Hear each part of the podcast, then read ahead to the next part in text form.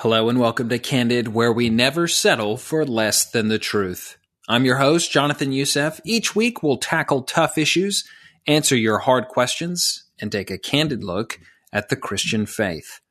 Before we dive into today's episode, I want to thank one of our listeners, Leslie Shivers, who left us a review. She wrote, Thank you so much for your insight and discussion on the issue with Ravi Zacharias. I really needed help processing and this podcast was extremely beneficial. Thank you for not being afraid to address the hard stuff. Leslie, our Candid team is always encouraged when we hear from our listeners. It's a great reminder of how the Lord is working through this podcast. Leslie, we're sending you a copy of Dad's newest book, Hope for This Present Crisis. We hope you enjoy it. Did you know that leaving a review and rating helps others to find us?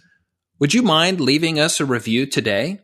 Use your favorite podcast platform, go to our show, and leave a rating along with a review. Perhaps next week we will mention you on the show.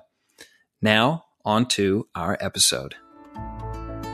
What we do when the church meets on Sunday is formative. It teaches, yeah. it demonstrates what God is. And the things we say and the things that we sing in church, and even the order in which we do them all will help shape people's understanding of who God is and how we can be reconciled to Him through Christ. What do you think of when you hear the word worship, music, your worship leader, a band, a choir, your favorite playlist? Worship is so much more than that.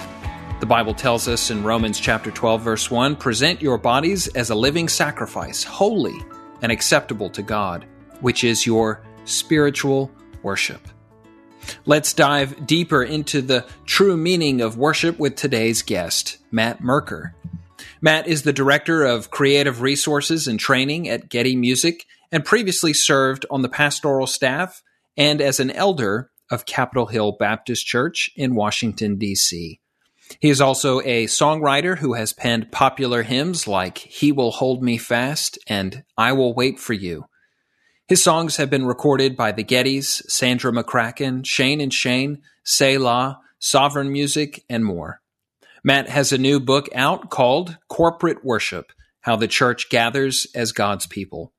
Together, we discuss corporate worship, the reason for Sunday gathering, the types of worship the Lord calls us as the church to, and how important it is to continue to gather as a church in a pandemic, even through creative means. Now, on to our conversation that I am certain will leave you so encouraged to engage with your church community. Well, today we have the great privilege of having Matt Merker on Candid Conversations. Matt, thank you so much for taking the time to join us. Thanks for having me, Jonathan. Well, Matt, today we're talking about corporate worship, which happens to be the title for your new book. And uh, we'll get into that in a little bit. But first of all, I wonder if you could just take a few minutes and give us sort of the uh, the nickel tour of, of Matt Merker. Introduce yourself to us. Absolutely. Well, I live in Nashville, Tennessee. I'm married to Erica.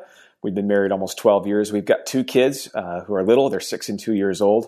I've been here just over a year. I serve for Getty Music, uh, which is the ministry of Keith and Kristyn Getty, the modern hymn writers. You might know them from the song In Christ Alone and some of their other hymns. I help them with lots of different things. A yearly conference we do called Sing Global, uh, I help them with a hymn writers training course called the Hymn Writing Collective.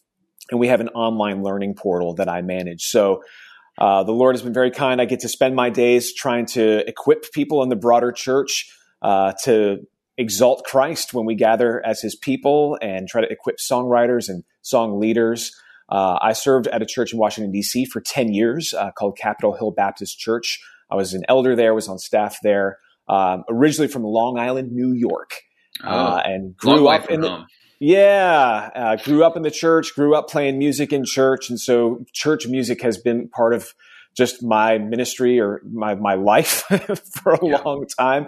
But sure. the Lord has taught me a lot along the way through His Word, uh, through other believers, uh, and so it's it's wonderful to be where He's brought us now. Well, it's encouraging to hear that. And for those of us in churches that have benefited from good music, we are very grateful for people who dedicate their time to these things. And, uh, and you're certainly one of those. So, Matt, uh, we're talking about your book again, Corporate Worship How the Church Gathers as God's People. I wonder if you could tell us what was sort of the, the impetus that, that drove you to, to write this book? Yeah, I wrote the book because I think if we don't understand what a local church is, we're going to miss out on some of the greatness and glory that God has for us in mm. the weekly gathering of the church. So I think oftentimes when people think of worshiping at church, sadly, too often we think of it as an individual thing because we're all supposed to worship God with our whole lives. And sometimes the assumption is, well, when I go to church on Sunday, my personal worship is just happening in an amped up way. Because yeah. now I get to have a great uh, band, maybe accompanying the singing, or a great right. preacher teaching me from God's word, or I get to have a great orchestra and choir, whatever it might be. And so we see it as a souped up version of individual worship when actually it's something altogether distinct and unique. So I, I, wrote the book because I want us to see church as something that we're part of, a gathering, a family that we are a part of, rather than an event we attend. And I think when we make that shift in our minds, a lot of stuff opens up about what worship is and how wonderful it is for us. What is sort of the the different views that you encounter when you know that word is used? And we could even start with defining that word worship. But what are the typical things that come to people's minds when they hear that? Uh, and what about that are you kind of pushing against? Yeah i mean so so often when you talk to someone about worship they immediately think of of singing of music right. Yeah. Uh, or how was the worship today in, in, church? Which usually they mean sort of how was the music? the um, worship is too loud this week. exactly. The worship was too loud or it was too hip or it wasn't hip enough. You know, right. you can critique it from all sorts of different angles. I want to, you know, go back to the Bible and expand our understanding yes. what worship is because actually worship is so pervasive. It's so important there's no one word in, in Hebrew in the Old Testament or in mm. Greek in the New Testament that translates as worship. Uh, I mean, worship in English comes from the old idea of, of ascribing worth, worthship. Right. But when you look at the various words in the Bible for this concept, you see things like bowing down prostrate before the Lord, mm. exalting the Lord, adoring the Lord, magnifying his name, serving him with gladness, offering him thanksgiving, giving him a sacrifice of praise. These, these are the sort of concepts that come around the idea of worship. And Paul says, because of God's mercy, we're to offer him our whole bodies, our whole lives right. as a living sacrifice. In Romans 12, 1, he says, this is your spiritual act of worship. So in a sense, you know, you and I talking right now on a podcast, this is worship. When I change the oil in my car, when I change my son's diapers, that is part of worship. I'm to do all things to the glory of God. Our jobs, the way we care for our families, the way we love our neighbors, the way we're involved as citizens of our country. All of that is is all of life worship. Yeah. But then there's an important subset of that, which is gathered worship or corporate yeah. worship. Not corporate meaning uh, like business, like corporate America. Right, right. But corporate, corporate meaning it involves body, the, yeah. the, body, the body of Christ. And so corporate worship is everything we do when we gather. That's preaching, that's taking the Lord's Supper together, baptizing. It does include singing, but it includes reading the word, praying the word, all of these uh, really important things God calls us to do when we meet. It makes me think of that phrase that people kind of banter about that always makes me cringe a little bit. Uh, is the sort of doing life together uh, is a phrase that people use, and I think I, I you know, it just sounds so uh, strange to me. But I think that is probably a better word for that would be worship together. Yeah, that that's a good point because all of life is worship, and all of life is to be lived in fellowship with the people of God. Yeah. Uh, so the church gathers, and then the church also scatters, and that's sometimes what people mean by that phrase is right. we're not just going to be brothers and sisters on Sunday morning, but through the week we're going to support one another, pray for one another, share what we have with one another, exhort one another admonish one another, you know, uh, be hospitable to one another, all these one another's that we see in scripture. But the mm-hmm. Bible does have a category. You see it in 1 Corinthians 11 when Paul says, when you come together as a church. Yeah. Uh, so that's what this book is about, that coming together. What are some of the major themes that you're pulling out from that sort of Sunday, Lord's Day gathering together? Yeah, I, I think the first thing is understanding what the gathering is. Mm. Because because too often we sort of go past uh, the theological meaning of being a gathered people. Yes. And COVID has made it hard for us to remember that reality because different churches are doing different things, and we can talk about that later on if you want. Yeah, yeah. The various approaches to the pandemic. But I will say, normally, when there's not a global pandemic raging, the church is a gathered people, and and the Bible gives us lots of pictures for what the church is like to help us understand it. The three that I focus on in the book are number one, we're an outpost of the kingdom of heaven. So when we meet, we are ambassadors of a different culture, a different society. We are in the world, but we're not of the world. We are, uh, as my friend Jonathan Leeman says, a time machine from the future. you know, we're an outpost That's from the right. new creation. And so in that kingdom. sense, yeah, it's it's it's part of Jesus's kingdom or an expression of it. So when you walk into a Christian church, obviously people are going to be speaking a language that is a language spoken by other people on this globe. Right. Uh, people are going to be wearing clothes that are worn by other people on this globe. We're going to be singing, using instruments that other people on this globe use, but we are displaying our heavenly citizenship in all the truths that we're declaring, in the supernatural way that we love one another and welcome one another, hopefully a supernatural unity across the various barriers of this earth, whether it be nationality, ethnicity, yeah. even political views. You know, we're coming together to say Jesus is Lord. He yeah. is the King.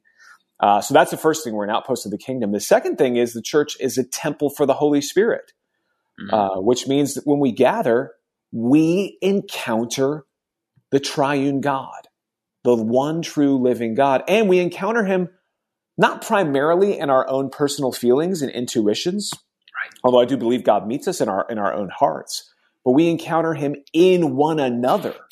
Yes. So there's a sense in which when we come together as a church, something different is happening than when I am experiencing God's presence when I'm alone. And I think I can experience his presence when I'm alone. I, we are individually a temple for his spirit, but we are also corporately a temple where God meets with us. And then the third thing is that we're the body of Christ.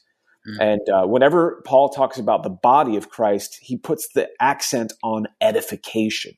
So 1 Corinthians 14, he's talking about a worship service there. And it seems the Corinthians were really focused on how flashy a gift they could uh, use. Right. I've got tongues. Well, I've got prophecy. Ooh, which yeah. one is, you know, you, which one's more important?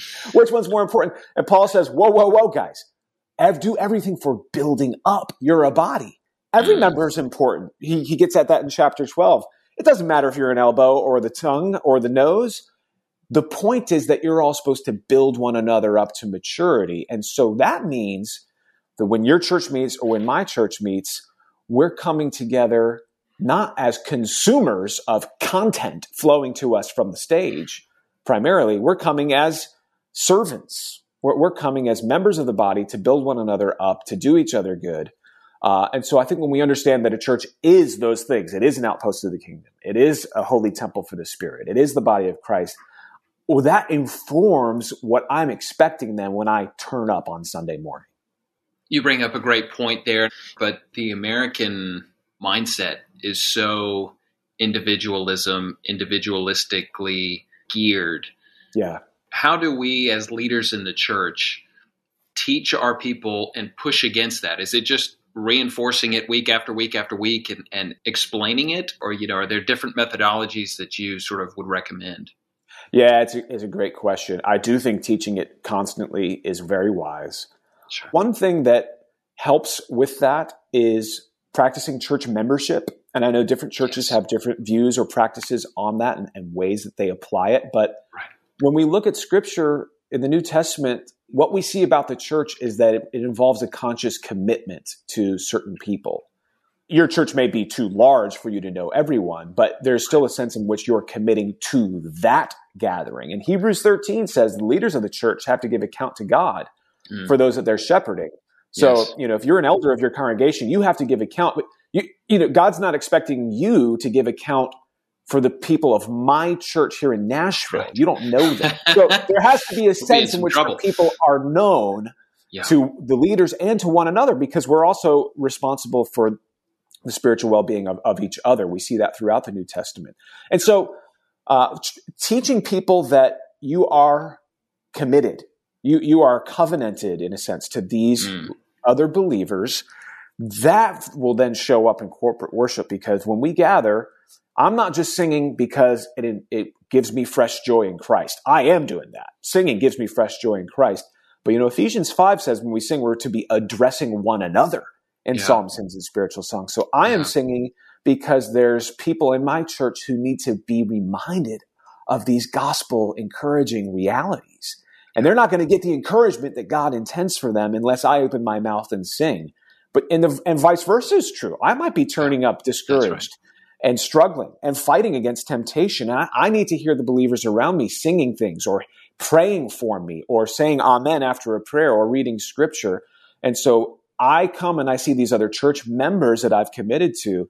You know, people, people, uh, can sometimes be down on church membership and say, "Oh, it, it feels so so formal." A lot of young people today say they, they want yeah. authenticity in church. I just want to be authentic. Right. Well, I say actually, you get authenticity through commitment. Absolutely. It's through a commitment like church membership. Now you're really known. Now you're saying, guys, I'm going to take the risk and put myself out there and commit yeah. to you. You're going to commit to me. That's where authenticity happens. Yeah, there's That's some skin where, in the game. Yes, you've got some skin in the game, and people are caring for you, and you're caring for them. And so I think that's a really important way that we fight against that individualism, which you rightly noted is is definitely a danger today.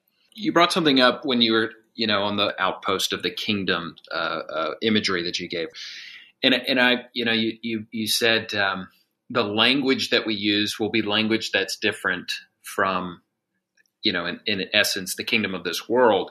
You know, what do you say to, and I know we're getting a little bit off the, the sort of music centric nature of this conversation, but in a sense, you know, what do you do with the, that model of sort of the seeker friendly, um, explain everything to everyone, uh, you, you know, don't, don't use the sort of church language that, that these people would not understand.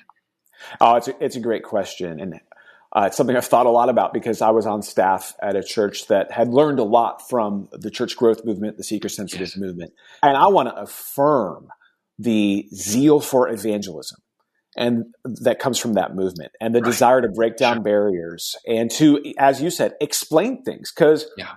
Paul in 1 Corinthians 14 envisions an unbeliever coming into the gathering uh, which I think is very instructive. And I think the seeker sensitive guys and gals have it exactly right on that point that we shouldn't just gather only thinking that Christians are going to be there. Right. I do think the gathering is primarily for God's exaltation and for the church's edification.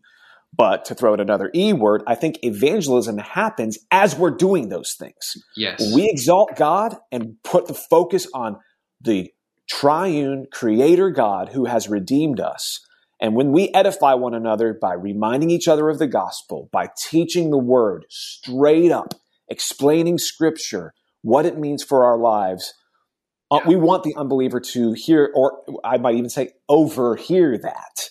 Yeah. Um, so I, I think it's a great insight that we should be careful to explain things. We should be hospitable, but we should not tailor our services toward what the unbeliever wants. Right. That's where it goes too far is when the, the church meeting becomes essentially an outreach Exclusive. rally. Now, out, yeah. outreach rallies are great. You want to do that on a Friday night? That's right. They have their place. Yeah. yeah, they definitely have their place. But what happened in the in the seeker sensitive movement is that became Sunday morning, and believers were told if you want to grow, that needs to happen somewhere else. That happens at a, a, a different meeting or a small group. Right. Um, it's not I'm the not Sunday body gathering. Yeah. Right. Exactly. But I, I want to say believers growing because they're hearing the word of God sung and taught and unbelievers hearing the gospel explained to them in a clear and winsome way. Those things are not opposed. Those things are right. mutually reinforcing. I want both and, not either yeah. or. Well, and, and, our mutual friend Jeremy Zell, we, he and I had this conversation yesterday about you know it's creating that in a sense, that road to Emmaus experience. That yeah. weren't our hearts burning within us when he was telling us of these things, right? So mm. it's the Spirit is doing a work in that person who's obviously coming into the doors of the church for some reason, and they're hearing and seeing, and even if they can't necessarily understand all the terminology, there's something inside of them that's that's resounding and saying, "This is right. This yes. is the place where you should be at this moment." Amen. Another question now, if you move from, you know, the, the Presbyterian church down the street, the Southern Baptist church across the street and, and the, the Methodist one, you're going to get a range of, of experiences. You're going to get a range of encounters with how they view worship, how they run their service on a Sunday. How would you kind of uh, explain all the, the different methodologies that are taking place on a Sunday across different churches? Yeah, that's a great question. That, that can be sort of puzzling. Uh, what I try to do in this book is not so much trace out why do the Baptists tend to worship this way and the Methodists that way, although you could do those historical studies. Sure. Uh, That's for know, a PhD, though, right? exactly. I'm more interested in going back to basics and saying, look, the Bible lays out some basic things every church is called to do. Uh, so let's start there. You know, the yeah. Protestant reformers, which is where all those different denominations trace their roots, right. uh, when they recovered a biblical understanding of the gospel, they paired that with a biblical understanding of corporate worship mm-hmm. because they very much understood that what we do when the church meets on Sunday is formative. It teaches, yeah. it demonstrates what God is. And the things we say and the things that we sing in church and even the order in which we do them all will help shape people's understanding of who God is and how we can be reconciled to him through Christ. And so one of the things that many of the reformers were zealous about is to be able to let every Christian have a clear conscience, let's only do in the church service what God has commanded us to do. So in that sense, it's not like when the church staff meets on a Monday to decide what to do on this upcoming Sunday, they're staring at a blank whiteboard. And what do you guys want to do this week? What, what can we do to bring people in the door? No, God has already written on that whiteboard in permanent ink the main things he wants us to do. He wants us to preach the word. That's just clear. He wants us to pray. Paul tells Timothy, lift up all sorts of prayers and supplications and thanksgiving. He wants us to sing the word. Colossians 3:16, let the word of Christ dwell in you richly, teaching and admonishing one another, singing psalms and hymns and spiritual songs with gratitude in your hearts to God. He wants us to, to read the word. This is something that's often left out yeah. in evangelical churches today. Public reading, sure. Yeah, Paul says to Timothy, devote yourself to the public reading of scripture. It's powerful when yeah. you just sit back and give two, three, four, five minutes to listening to the word read without any human comment or interpretation. God is speaking to his people in that moment. So they summarize it under preach the word, read the word, pray the word, sing the word, and also see the word as it is depicted or summarized in the ordinances of baptism and the Lord's Supper. Mm. So can we have discussions on the order in which to do those things? Yeah, and I think there's a wise or a less wise way to structure that and to order that. Can we have discussions on the form those things take? Do we sing with instruments or without instruments? Do we use an organ or a band? Sure, you know, we can have yeah. those sorts of and there's conversations. Freedom within that. There's freedom within that. Yes, exactly. And that doesn't mean every decision you make is equally wise, but different denominations have different traditions and, and different uh, history with that. And so that explains why churches may feel different. But my focus here is look at what is the basic core thing that's going on. Is time being given to the centrality of preaching? Is time being given to prayer? Is the singing something that we're mainly listening to trained professionals do? Or is it something that we're all participating in? Is it more like a concert or is it more like a family sing along at a family reunion potluck? Right. I do believe our singing should be led with as much excellence as possible, but I think it is more like that family potluck. Uh, so anyway, that, that those are some thoughts there. Well, and, and, that brings up a good point, and, and I think you even touched on it earlier. But but the, the I guess a question around sort of how much should we be active, and how much is there passivity in that sort of church experience, that sort of Sunday morning worship experience? Yeah, as much as possible, everything yeah. should be made participatory. Yeah, even something like preaching. You know, think about preaching, which ordinarily one man is at the pulpit addressing the church from God's word. But it is a communal act at its core. I believe it's fundamentally different when a preacher is preaching to his congregation versus uh, doing a kind of internet broadcast yes. or preaching on the radio. Now, yeah. those things are great. I think we should yes. use all that te- technology to get yeah. the word out. But there's this great quote from the British preacher uh, G. Campbell Morgan. I think it's his son or his grandson was writing, recalling a time when Morgan was Campbell Morgan was preaching, and they had turned down the lights for some reason, and he interrupted his own sermon to say, "Will the ushers be so kind as to turn the lights back up? I need to see the faces of the people. Indeed, they are a part of my notes." I love that because he was obviously, you know, he came prepared he had done his study, he had prayed, he knew what he wanted to say, but he needed to see the faces of his people. And in some traditions, there's a wonderful culture of speaking up during the sermon. Amen. Hallelujah. Yes. Clapping, talking back. I think we can learn a lot from those traditions, even if we, you know, if you're uncomfortable with, with those sorts of things, that's okay. But I think that's a great picture of how preaching is always a kind of a, a two way street in that sense that we are hearing the word. We're supposed to obey. We're supposed to respond in faith and all that kind of stuff. So, you know, I encourage churches do whatever you can to make every element feel like it only works communally, corporately, because that's what it is. Yeah. Spurgeon has a quote, I believe that every Christian ought to be joined to some visible church. That is his plain duty according to the scriptures. God's people are not dogs, else they might go about one by one, but they are sheep and therefore should be in flocks. And I think you've you've hit on it there about you know the way that the even the preacher engages that's the flock that he looks after that he tends to and yes. it's relational it's a relational relationship uh, and now we kind of shift gears slightly here because I want to talk about we're now in the middle of, well, middle and wherever we are in this pandemic, and people are, in a sense, engaging in the worship process, the, the body worship process virtually. Yeah. What are the, the problems that could emanate from that? What's okay? What's not okay? Should we be pushing against all this, you know, against government? Uh, you know, enforcing these things and the, the, size of the gatherings? You know, what, what are some of your thoughts on the current situation with that? Yeah, great questions. And I do hope we're getting closer to the end. And I, the main highlight Amen. should be my prayer is that this time, uh, when many believers have been unable to gather, or they've been gathering but w- with constraints, masks, yeah. distancing, yeah. extra services to accommodate, what, whatever different churches have, have made different decisions. The takeaway is this season should make us all long to gather again with God's people. Amen.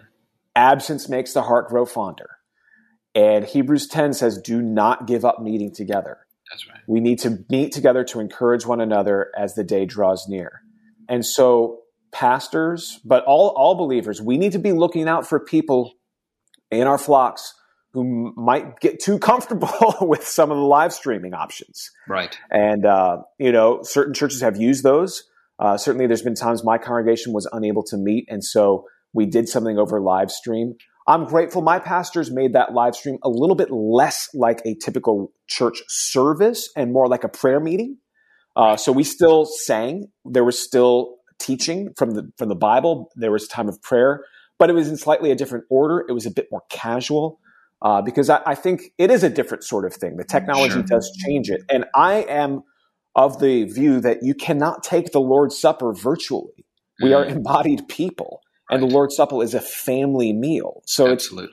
I, I don't believe theologically that you can truly celebrate the Lord's Supper apart from one another. In fact, in 1 Corinthians 11, Paul says it's not the Lord's Supper that you eat because you're not waiting for certain members of the church to arrive. That's right. Uh, and I, I, recognize there's there's good, thoughtful brothers and sisters in Christ who disagree on that point. But I, I make all of that just to to say that whatever your church has done, however you've responded to the, to the pandemic, the point is we should be looking forward to gathering again.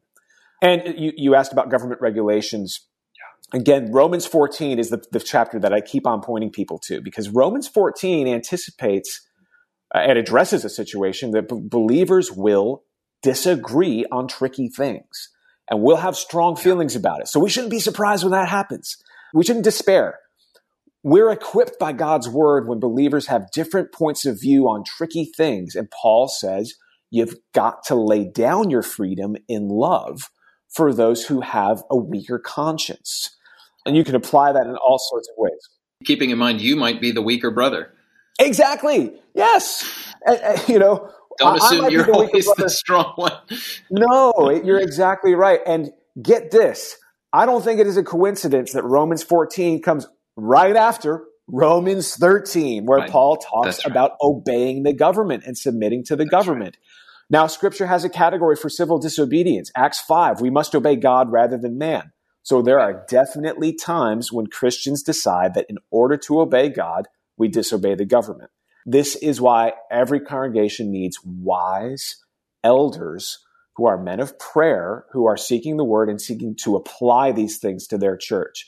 And so churches may have different views on what constitutes the right time for disobeying the government. You know, I think if the government's laws are made with the intent of preserving life right. and public safety, and if the government is treating church gatherings the same as other sorts of gatherings, concerts, rallies, if, if churches are not being singled out, Right. Because that's where I think the government starts to overreach is if they single out churches, but they allow other sorts of gatherings that are similar in every every way. Hmm. And again, I assume you have uh, listeners from all over the world. This is a particularly American conversation because of the things in our Constitution about freedom of speech and of assembly.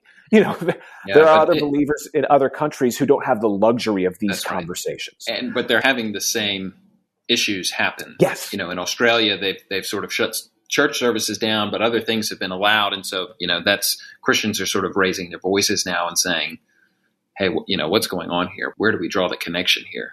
Yes, yeah, that's right. And I just want to say whenever we have disagreements, because Christians will disagree, if, if once COVID is over, Lord willing, something else will happen. Yeah. Maybe it'll be a political cycle, it'll be an election year, it'll be something. We will have opportunity to disagree.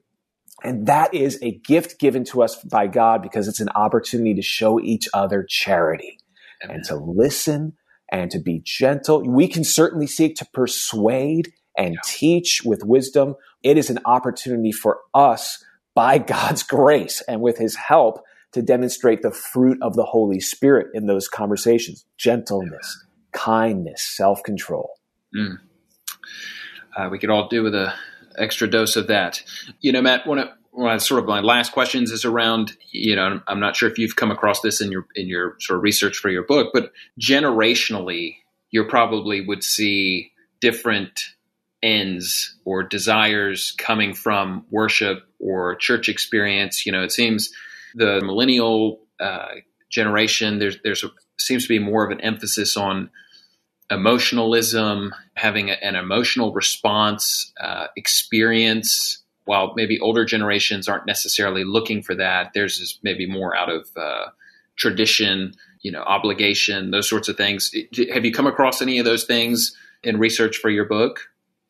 Oh, I mean, and I've been living that my whole life. You know, sure. those, those, are all the sorts of conversations yeah. I've been having ever since I was part of the youth praise band and we wanted to do music differently than the grown-ups and and all that kind of stuff. And what I would say is the witness of the church to the outside world and the vibrant community life of the church to one another is enhanced when generational barriers are um, transcended mm.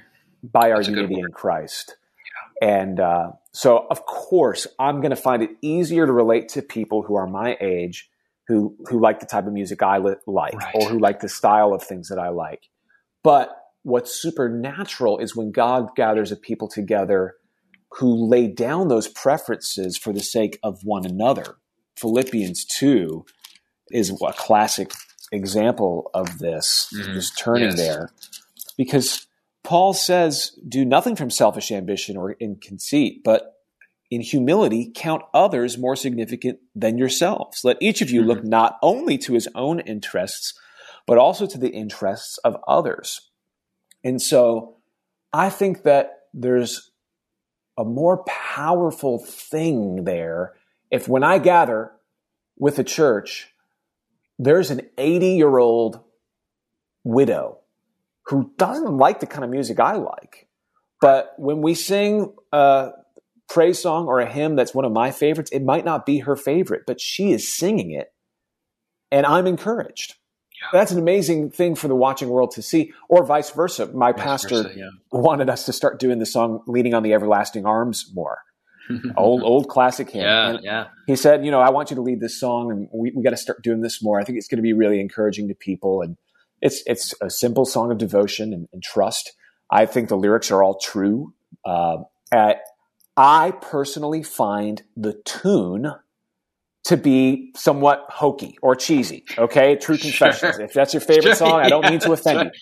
But it's called candid conversations for no reason. exactly. Candidly, I don't love the tune, and so I told him that I was like, ah, you know, this tune just feels too dated. He's like, well, I want you to do it anyway. And so, you know, I had to lead that song with a smile, submit to my pastor, and man, the Lord rebuked me and taught me mm. such a mm. lesson because so many people were blessed by that song.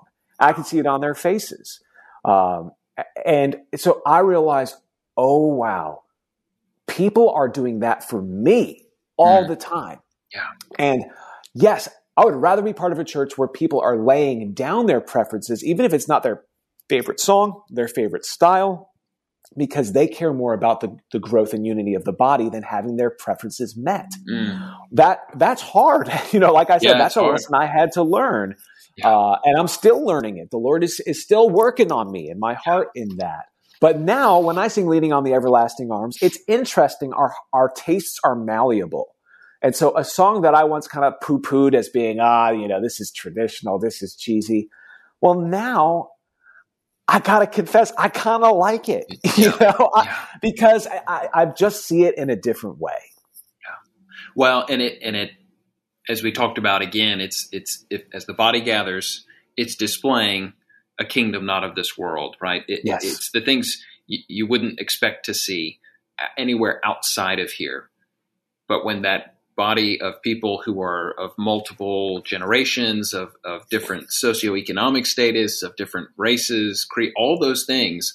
All of a sudden, they're unified, and and as you said, you know, laying down that uh, that sense of preference, or or or, or even you know, a, a, word that gets thrown around a lot now is entitlement. You know, I feel entitled yeah. to, uh, you know, this is what I want. This is, and so I'm going to find a church that fits that versus right.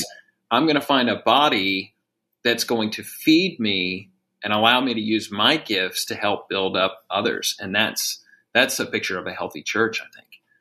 Yes, no, you're exactly right. And so that that means that all of us need to be willing to sacrifice certain preferences for the sake of the whole and say, okay, what is happening here is different than when I go to a shopping mall and it caters to my desires and I pick the store I like and I go to the food court and I pick the, the food I like. This is a, just a different sort of thing. Well, Matt Merker, this is uh, this has been wonderful. I've I've loved this conversation. Uh, the book is Corporate Worship: How the Church Gathers as God's People, and people can find that on Amazon or any bookstore. Or what's the best way to find your book?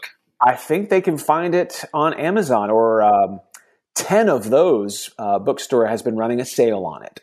It's a Christian book website, so you can look at ten, the number ten of those dot com. Matt, we have a final question we ask uh, nearly almost all of our guests. And uh, it's this question of when you first enter into the kingdom of God, what's the first question you would have for God the Father? Wow. Uh, you're, you're not the first one to have that reaction. sure. Yeah, I mean, I am top, top uh, of the list. Top of the list. Uh, I'm half Jewish.